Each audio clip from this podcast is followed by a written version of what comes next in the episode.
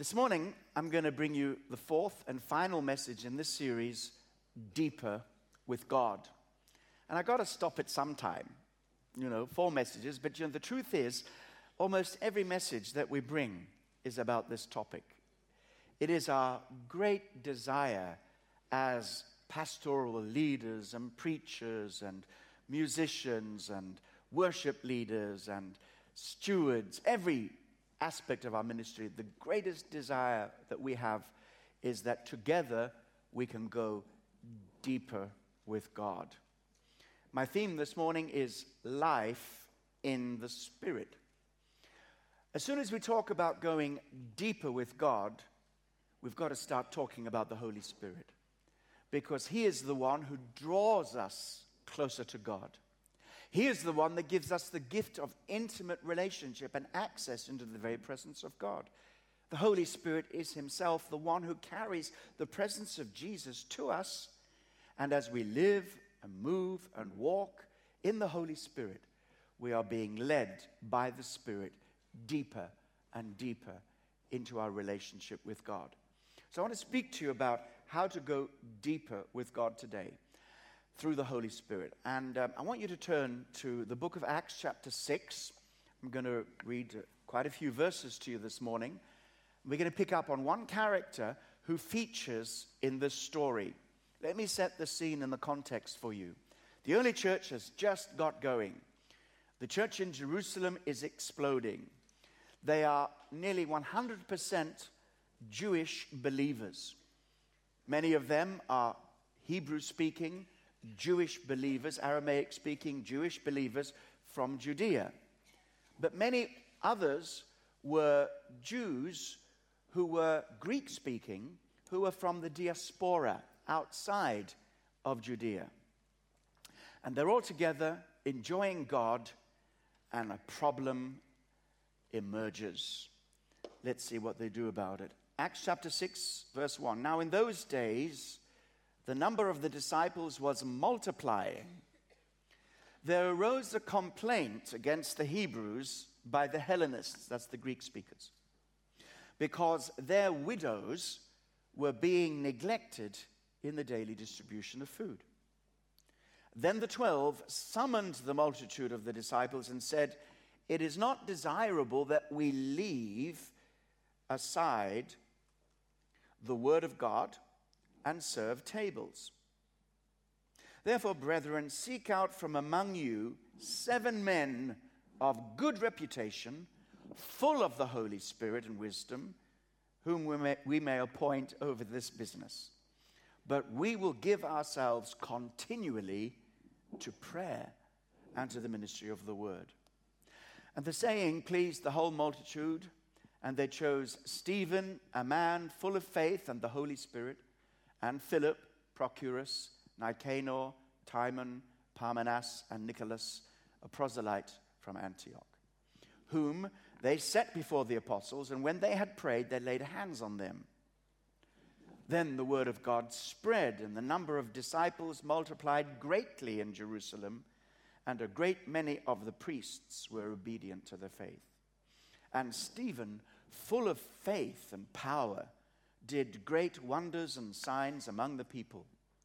Then there arose some of what is called the synagogue of the freedmen, Cyrenians, Alexandrians, and those from Cilicia and Asia, disputing with Stephen.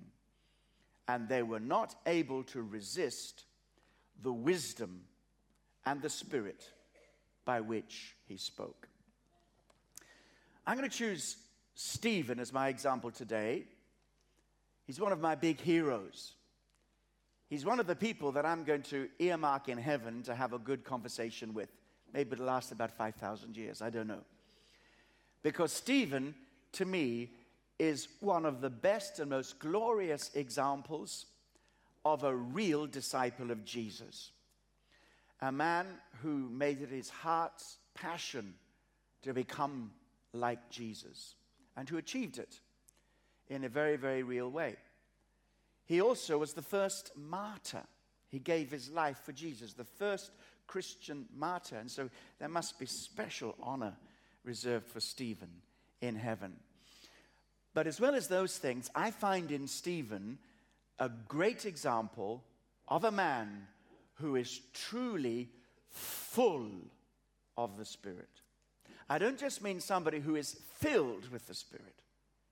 On an occasion, a man who knows what it is to be walking down the road, have a special anointing of God come on me and say, Oh, I feel the power. Is there somebody to be healed? I feel it. You need to be healed. I'm here.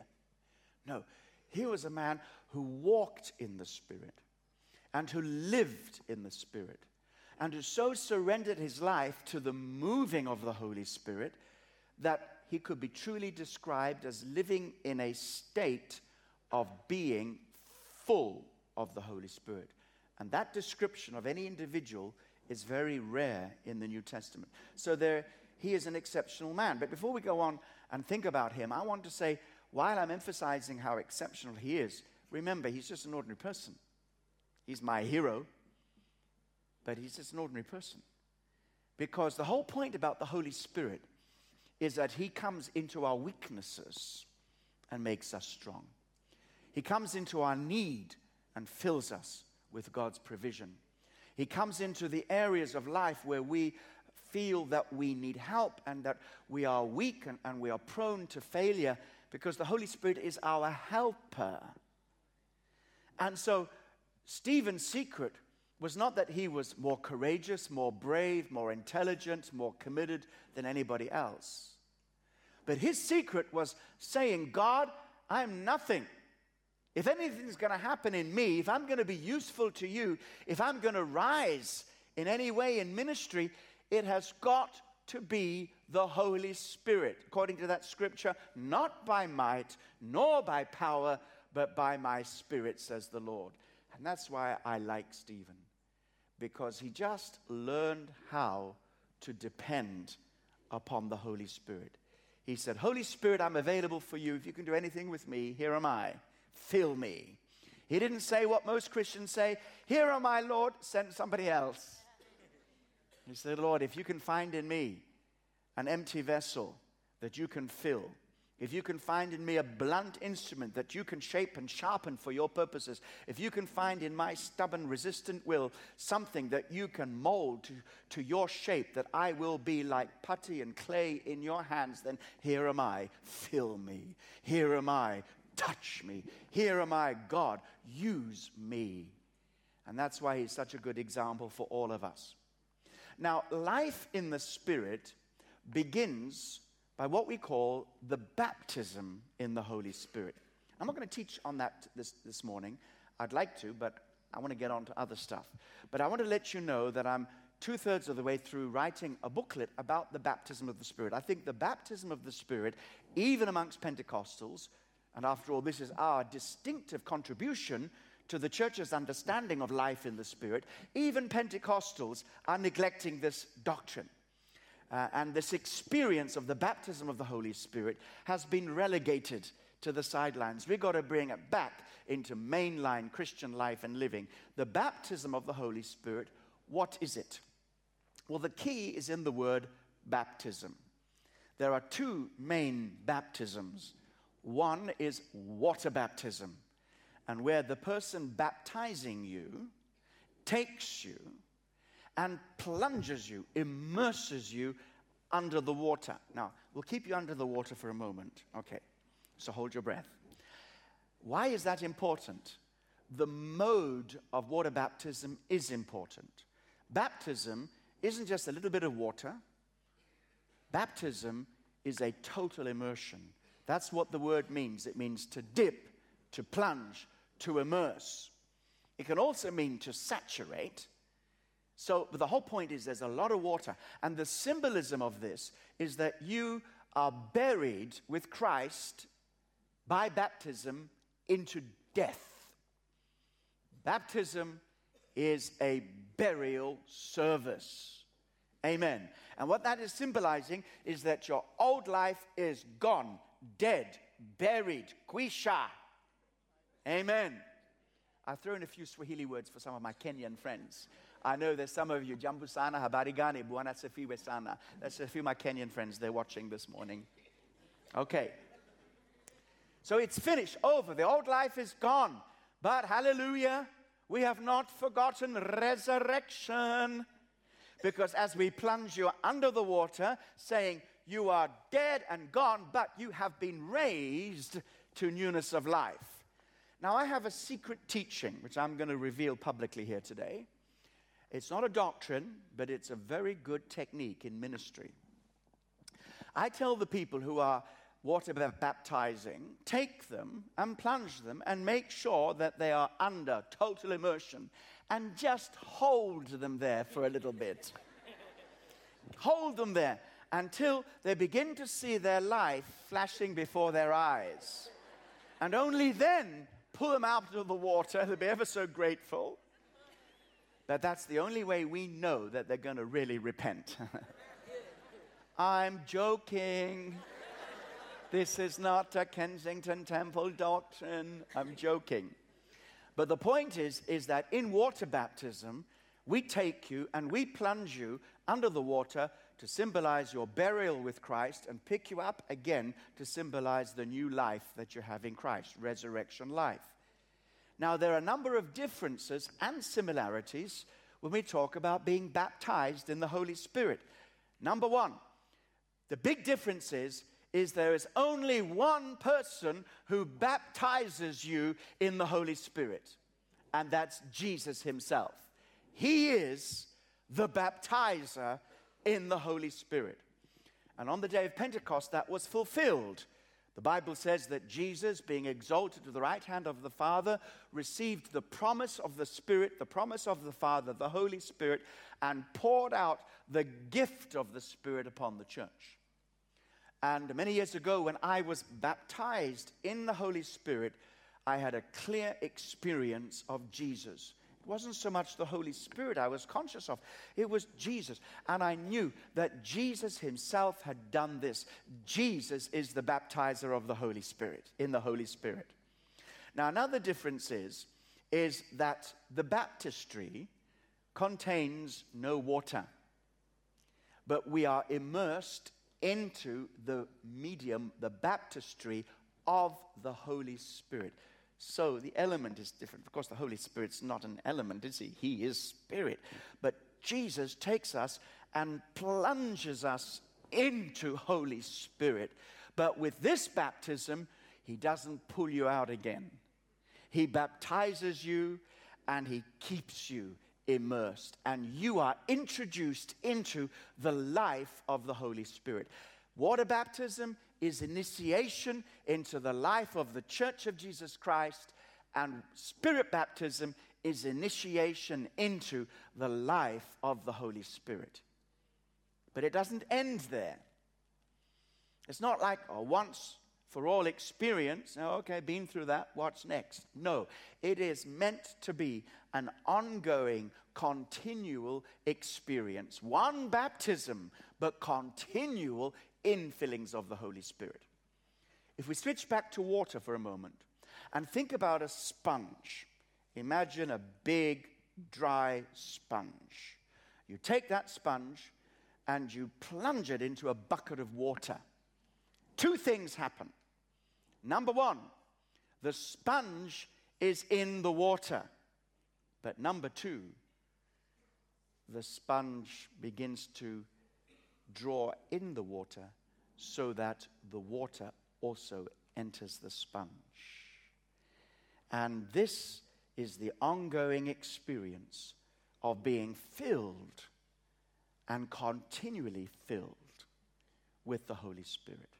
Stephen was so saturated in the Holy Spirit that the Holy Spirit soaked into every part of his life and affected him. In Ephesians chapter 5, you can maybe look at this later, the Apostle Paul says, Don't be drunk with wine, but be filled with the Spirit. And he says that as an ongoing experience. Keep on being filled with the Spirit. Then he describes some of the long term effects of a life being filled with the Holy Spirit. He begins with praise and worship and adoration, and that's very clear but he moves very quickly on to seeing what spirit filled living is like. What does it mean to have a spirit filled marriage? What does it mean to have a spirit filled family? What does it mean to be spirit filled at work? And so, when you are full of the Holy Spirit, then it affects every part of your life your thinking, your choosing, your choices, your likes, your dislikes, how you behave at work, how you behave at home. And this is the life of the Holy Spirit. So, therefore, it's very clear that we need to go deeper and deeper into the things of the Spirit, not just in the charismatic sense of signs and wonders and gifts of the Holy Spirit and speaking in tongues and prophecies, as wonderful as these things are, but to allow the Holy Spirit access into every part of our being so that we become truly full of the Holy Spirit and it affects us. And they can say, that person is truly full of the Holy Spirit. So let's see how this worked out in the life of Stephen. Now, I've already told you what the situation was. We have in this Christian community two major groups of people the Jews from Judea who spoke Aramaic, the, the Hebrew speaking Jews, and other Jews that had been born or grew up in the diaspora where Greek was their language. So we have the Hebrew speaking Jews and the uh, Greek speaking Jews. And there was a little bit of friction, to put it mildly. There was a sharp contention. There was a complaint. Now, you know, I, I don't know if you imagine it to be so. The early church, you think it's absolutely amazing. Peter's shadow could heal the sick, and everything was wonderful. There were no disagreements. People in those days were nice people, and today, well, it's a different story. No, people are people. All over the world, every generation, every culture. And sometimes when you put people together, problems arise. Have you ever noticed that? A group of people, sometimes a problem happens. Even in church life, there may be somebody here today, this may be a word of knowledge, I don't know, maybe just take it as a sermon illustration. There may be somebody sitting way on this side, wants nothing to do with somebody sitting on that side, and the people in the middle are trying to keep the distance. I don't know. I'm not saying it ought to be that way, but things like that happen. So the apostles got together and said, What's the problem? And, and so the, the uh, uh, Hebrew speaking widows said, we, uh, the Greek speaking widows said, We're being neglected. There's favoritism here. You are giving more to them than to us. And the apostles said, Is this what God gave us the gift of apostleship for? Listen, we're not going to get embroiled in this, and certainly we're not going to come and serve tables ourselves, not because we're too high and mighty, but we don't want to be distracted from our primary calling, which is to serve God, seek God, pray, and minister the word. And incidentally, church history looks back to this point in Acts chapter 6 for the origin of what we call the diaconate, the deacon ministry in the church. And we have them all over this church. The stewards are deaconing this morning. The lady who's interpreting for you, talking hands, is deaconing this morning. I guess in a kind of way, even the musicians are serving God in a kind of deaconing kind of role. I guess so. But this shows us that the work of the church must be shared out so that the, those who are called to be deacons of the word are not distracted and they can give themselves in the secret place to the things of God that they may be true to their ministry. But it's also dignifying every single act of service. And I want to say to you if you want to be full of the Holy Spirit, find a low place. Don't try and find a high place. Because the Holy Spirit is like water, He always finds the lowest place. Humble yourself. Empty yourself of pride. Empty yourself of selfishness. Empty yourself of self. Take the me out of me You've got nothing left. Jesus will come in. And so, all of this is the background. I think it's amazing to see the characteristics and qualities that they looked for in men who were to serve as waiters of tables. Amazing. What were those characteristics? Verse 3 says, Find seven men I don't know. Could we find seven men today like this? Anyway, let's, let's not go there. Find seven men of good reputation. And somebody has a good reputation. It's not a reputation that comes through self promotion. Not find seven men who've got good publicity. Seven men who look good on the front of Charisma magazine. Seven men who know how to smile at the cameras. No, find seven men whose lives are consistent so they have good reputation because they have proved themselves to be men of integrity, willing to serve God, willing to serve other people. Find seven men of good reputation, full of the Holy Spirit. Not seven men who are filled at a, at a moment. Now, do you understand the difference between filled and being full? Okay. When you are filled, it's like a charismatic anointing. And it comes on you like this. And you feel something. I feel the power. What are you doing, Lord? And there's a manifestation. And being filled with the Spirit and a manifestation of the Spirit has nothing whatsoever to do with your spirituality. Sometimes the most fleshliest, ugliest Christians manifest the gifts of the Spirit. And you have a problem. You say, God, what a wonderful word, but what an ugly person that is bringing it to. I'm talking about their physical appearance, I'm talking about their character. You see, the gifts of the Spirit are charismatic endowments. In other words, they are gifts, they're not trophies or badges of merit. So if you speak with tongues, you can still be an ugly believer. How many people know fleshly believers that manifest the gifts of the Spirit? It's not a test of spirituality, it's God's gift. So somebody who is spontaneously filled with the Spirit may manifest a very powerful spiritual gift, but they may turn around and say a hurtful word. They may actually be quite a fleshly Christian because God uses us all in spite of ourselves.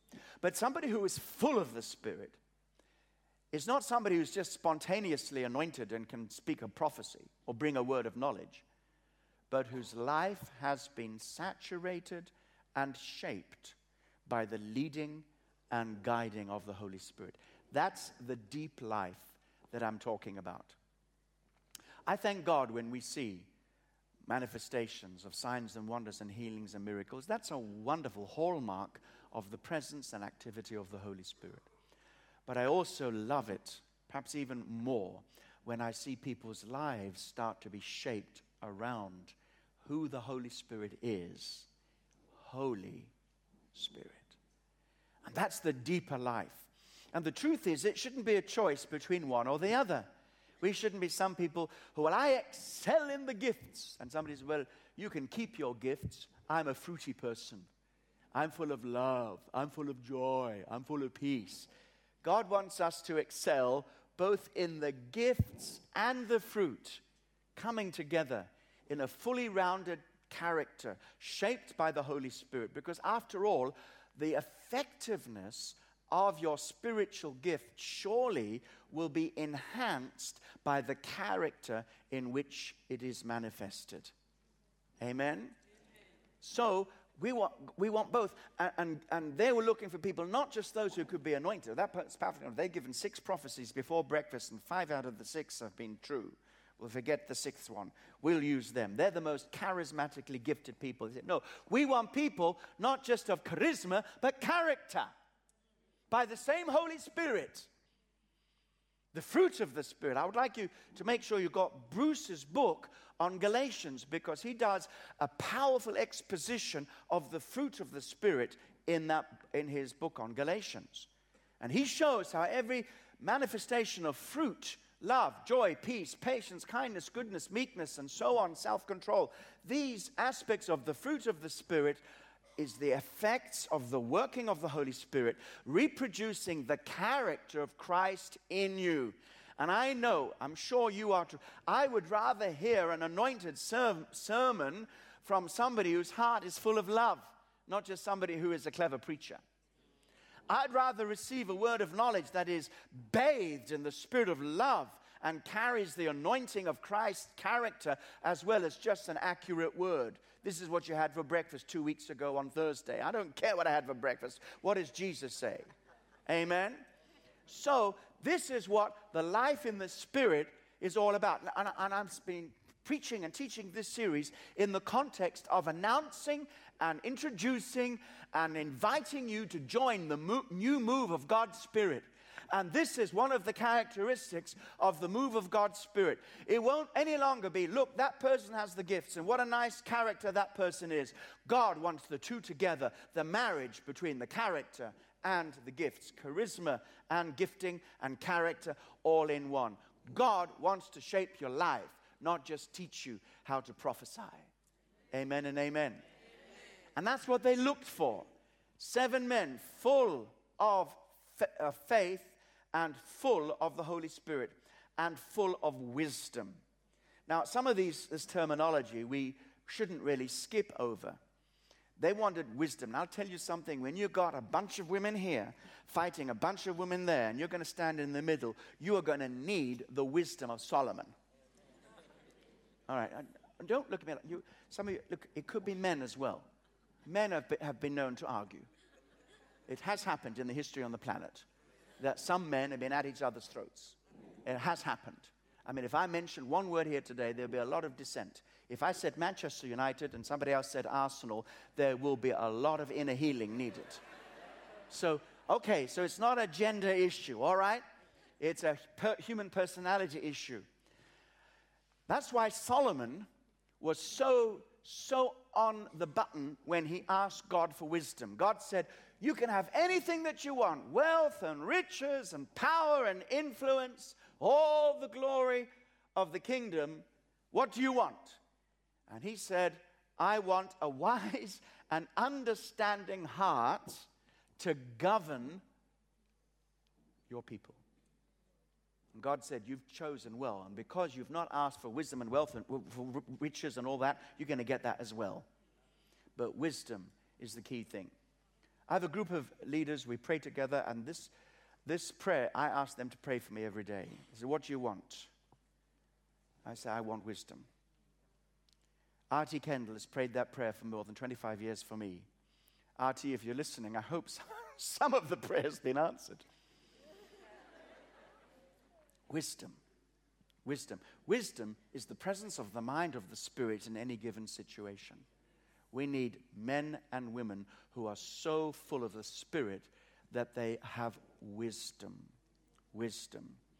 They needed wisdom. Sometimes, uh, remember what happened when Solomon demonstrated the wisdom, there, were, there was a woman, two women fighting again. Sorry, women, but just, just a story. Two women fighting again over a baby. One baby died, so the woman stole the other woman's baby and said, This is mine. And they came to Solomon. And he had to find out which baby, you know, which woman belonged to, to the baby. So he said, Bring me a sword. He never meant to go through with it, so it's okay.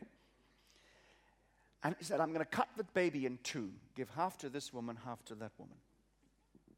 And the woman whose baby it was not said, Okay, do it.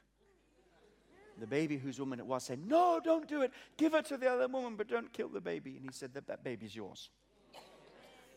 And the, the wisdom of Solomon was spoken around that. And you know what? I, I would have done something differently with the sword. I'd have said, Bring me a sword. Lady, if you want to keep your head on your shoulders, don't bother me with your petty arguments. And the other lady, you're just as bad. But that's not wisdom. That's not the wisdom of the Holy Spirit. And you know, this wisdom is not, it was to do with an earthly business who's getting what food and who should stand in line where. It was like administration, wasn't it? So this is for those of you who are working not just in church life, but wherever you go. Wouldn't it be wonderful if you could go tomorrow into your place of work, into your college, with the spirit of wisdom on you, so full of the Holy Spirit? and you sit down and people start quarreling here or their problems arise there and panic buttons are being pressed all over the place.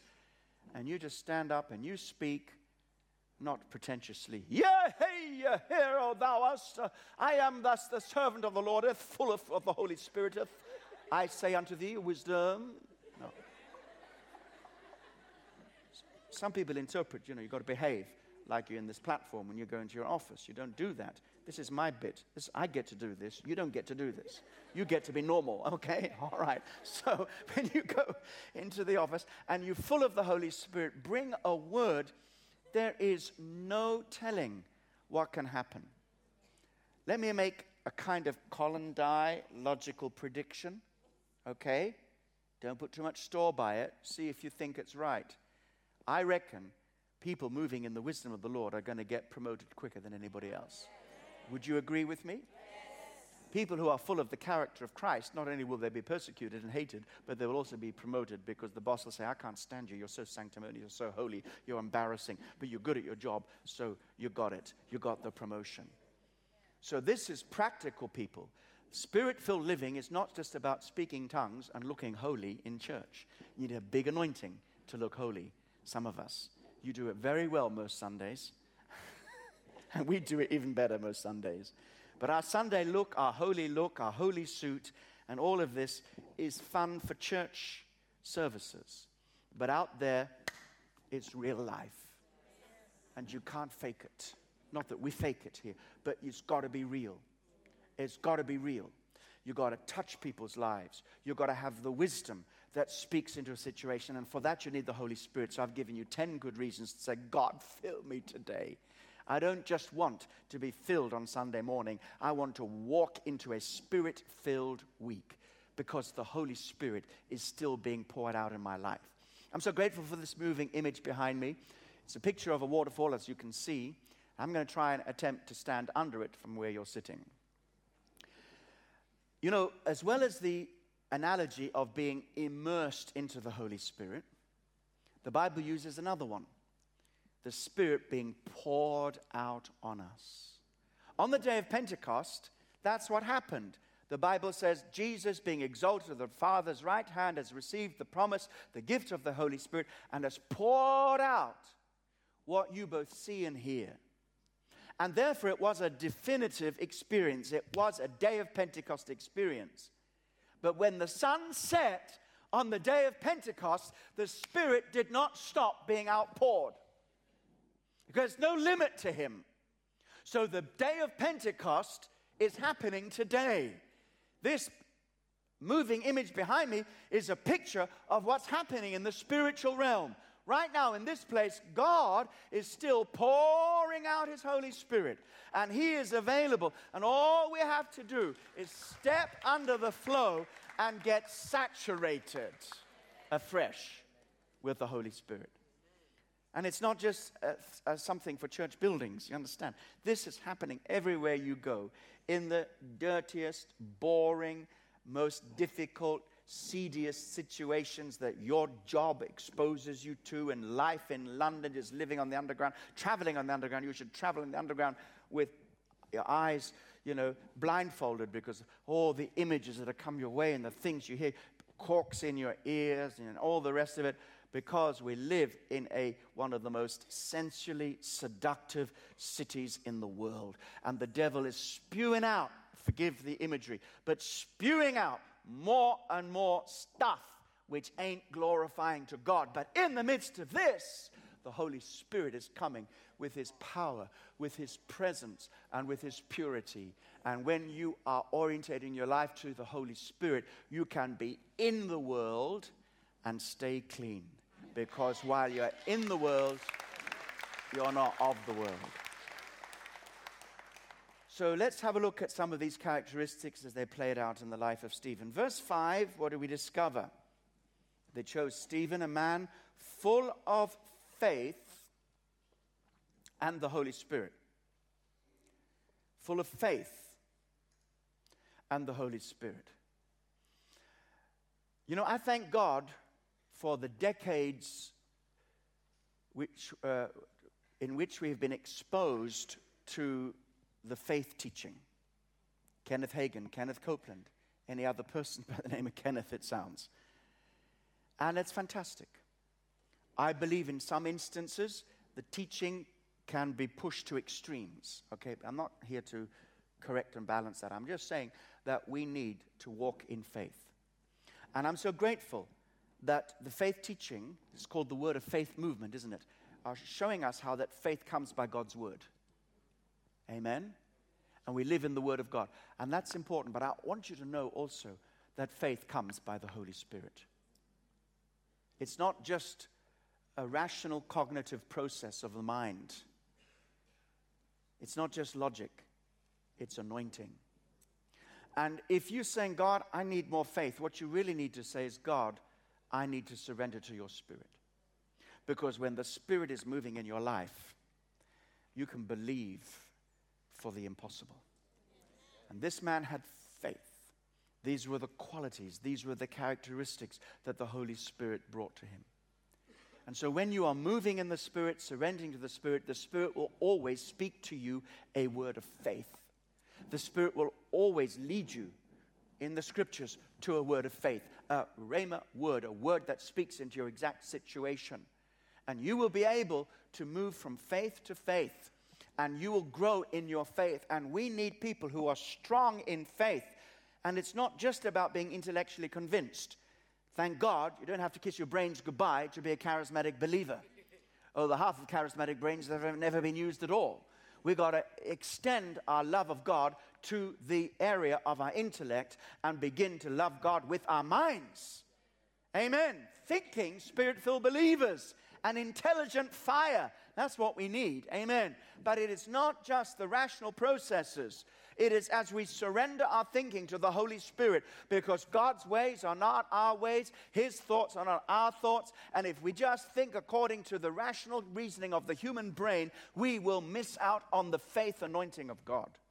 But God can lift us into a level of faith logic that takes us out of the, of the area of what is possible to man and introduce us into the area of what is possible to God. Amen. All things are possible to him who believes. So you want to live a life of faith? Get filled with the Holy Spirit. There are times, you know, when under the anointing of God, I can believe God for anything. And it's like there's nothing's impossible. But then move away from that and everything becomes like it was before. That's not being full of the Spirit that is being anointed at a certain point in time to manifest a spiritual gift. I don't just want that, I do want that, but I don't, just don't want that. I want to be able to leave the meeting and be just as much full of faith out there as when I was in here. That's what it means to be full of the Holy Spirit. Let's go on, verse 8. And Stephen, full of faith and power. Now, the word faith here uh, has an alternative reading and I kind of favor the alternative reading. One of the manuscripts says grace and power. You can probably see it in the margin of your Bible. A good Bible will show you that alternative reading. My spirit filled Bible has that marking there. Grace. Now, it's a good, possibly this was what the original was because um, uh, Luke isn't going to repeat himself. He's full of faith and the Spirit full of faith and power.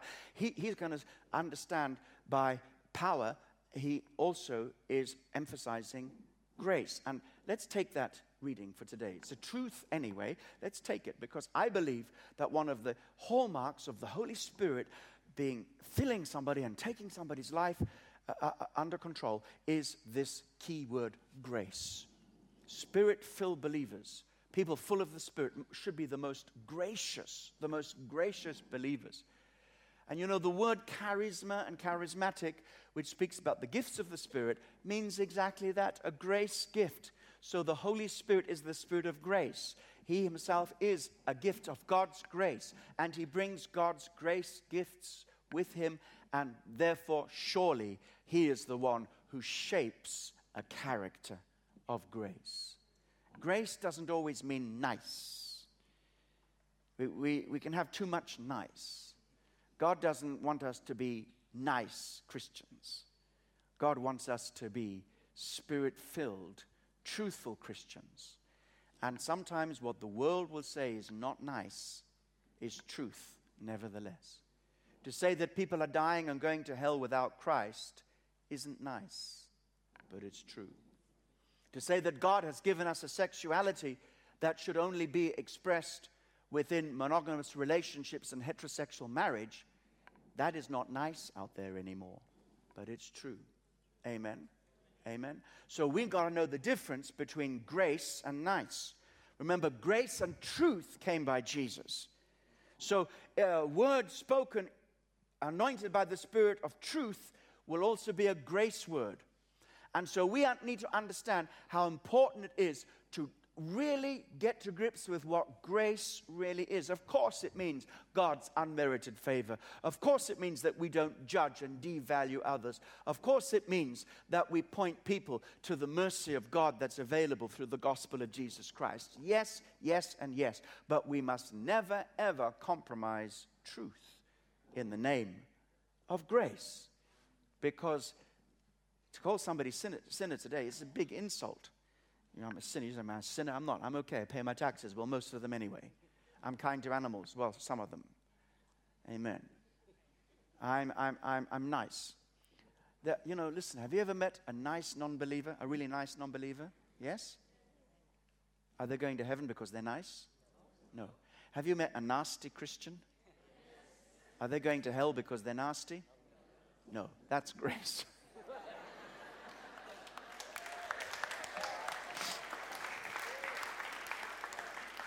I think one of the most damaging things we've done to drive men out of the church, so that for every one man there are three women.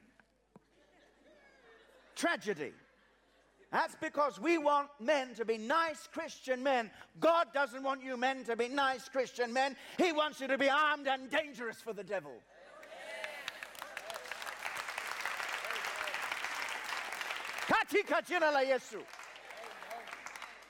Amen. Are you getting me today? Yes. The devil's a liar. The clock is running too fast. Grace and power. Verse 8, he did great signs and wonders among the people. I want to finish with verse 10. What was happening was that the witness of the church, yeah, keep the scripture up for me for a bit.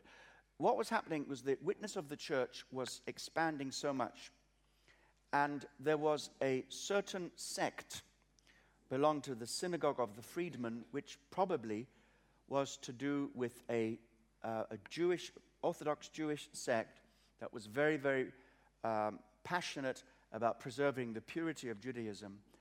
And they said, This is terrible. What's happening? These Christians, these Christians are going to mess everything up for us. And they noticed Stephen, not just because he was a nice waiter at tables, deserving a good tip, but because he was full of faith, full of wisdom, full of power, and he was performing signs and wonders, and miracles. And they began to dispute with him. That's a very polite word in our English language, but it's very strong. They began to confront him, debate with him, negate what he was saying, and he had an answer. And this is going to happen to us more and more. More and more.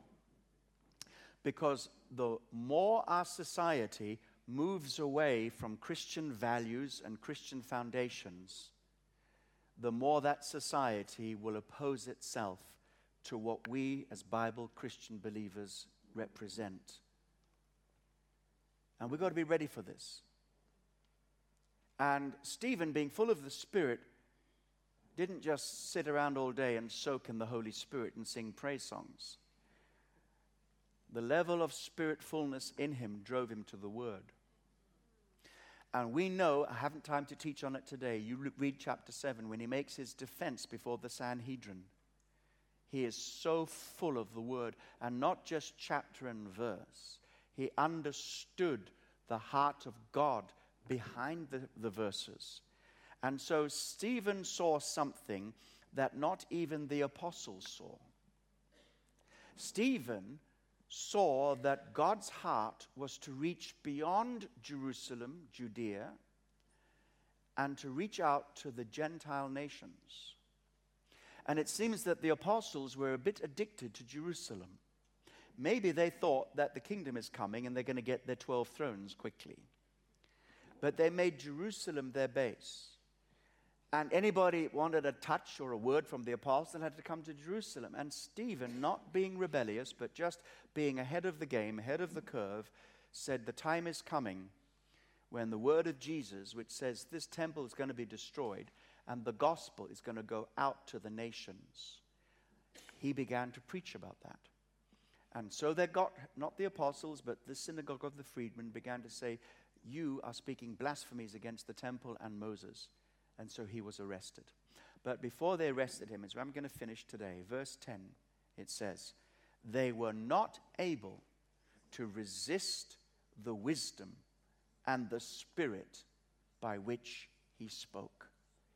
I want that. Who knows but that a microphone may be put in front of your face with a camera there and ask you some questions about your faith or a public issue or something that the world is angry about that we do or don't believe. What are you going to say? Are you going to say, I'm filled with the Spirit and I speak with my tongue? or are you going to say, Get behind me, Satan, I rebuke you in the name of Jesus? Are you going to say something that actually communicates? So you've done your work, you've done your homework, you've done your study, you've been to every available course on IBIOL. Plug, plug. Did you get that? But more than that, you are saturated with the Holy Spirit. So it's not just the words that you speak, but the Spirit that backs those words up. Watch this space, people of God. We're going to need to be that full of the Holy Spirit. Amen. Would you all stand to your feet? Can I have that other microphone, please? We've got a, just a couple of minutes. And I, I don't want to dismiss you or invite Gabriel to finish the service without giving you an opportunity. Would you be kind enough to move the, the podium a little bit further away from me? Thank you. Even if it's just for a, for a few moments. To finish the service by once again recognizing his presence. Taking this waterfall image as a, as a cue and say, God, your spirit is available today. I don't just want to be initiated into the life of the Spirit. I want to go deeper into the life of the Spirit. I want to begin to, to touch those unfathomable depths of all that the richness and effectiveness of a truly spirit filled life, a life truly filled with the Holy Spirit. And the wonderful thing about the Holy Spirit is that He comes and touches us and takes us right where we are. Every one of us, even in these moments, by faith, we can go deeper into the things of God. If you're paddling in the shallows, you've barely got your toes wet, you can go deeper. If you are diving to 10 meters thinking you've arrived, you can go deeper. Wherever we are, whatever level of stage of maturity we are at, the Holy Spirit is here to draw us deeper into Him. Lift your hands in His presence. I'm going to pray for you. I'm going to ask you to pray. And the musicians and singers are just going to lead us in one song, taking us into his presence. And the very least, before we go today, we can have said, God, saturate me afresh, fill me afresh, do in my life what only you could do. Lift your hands high, all over the place, over there in the coronet, downstairs, behind me, even on the internet. Just lift your hands in his presence. There is no barrier of distance or time with the Holy Spirit. He can begin to fill your life even more than before, even more than a moment before. Just say to Him in your heart, Father, I empty myself of me so there's more room for you. Say to the Lord Jesus, You are the baptizer in the Holy Spirit. I want to soak in that blessing you've given to me. I want to go deeper in your presence. I want to go deeper in your power. I want to go deeper in your purity. Help me now and fill me afresh. Father, I pray for every person under the sound of my voice that in these moments heaven will open to us in a new and fresh way and the outpouring of the Holy Spirit who is continually being given as your gift of life will fill us afresh. We don't just want to be filled, but we want to come to being full. Take us deeper, we pray, in Jesus' name. Rain, rain on.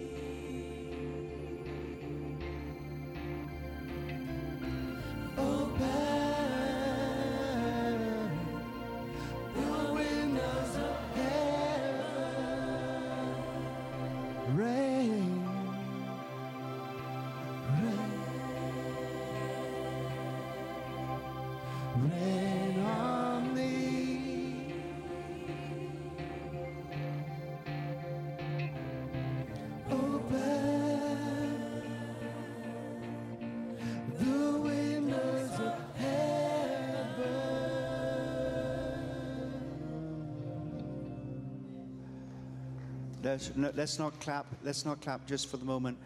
I know we're excited.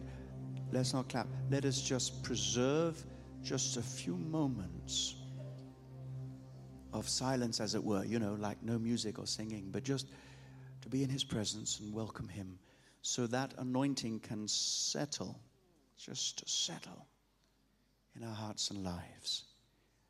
And it's at times like this that the Holy Spirit can find a way in to the deep things that are going on in your life.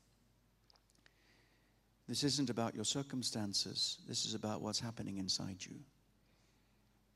And the stuff that is causing anxiety, the stuff that's causing frustration, stuff that's making you feel powerless, useless, or worthless. He's saying, I'm going to go here now. I'm going to just filter down into those deep areas. And you're going to find a difference. Because you've just opened the door to me. You've just said, Come, and I'm coming. I'm not going to let you down. I'm your helper. I'm going to fill you so that you can learn to walk in the fullness of the Holy Spirit. Amen.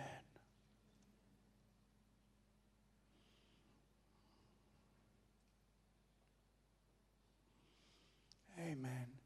People of God, we've got to go. There's another meeting coming. Amen. Never mind. Give Jesus a big praise, but take this home with you.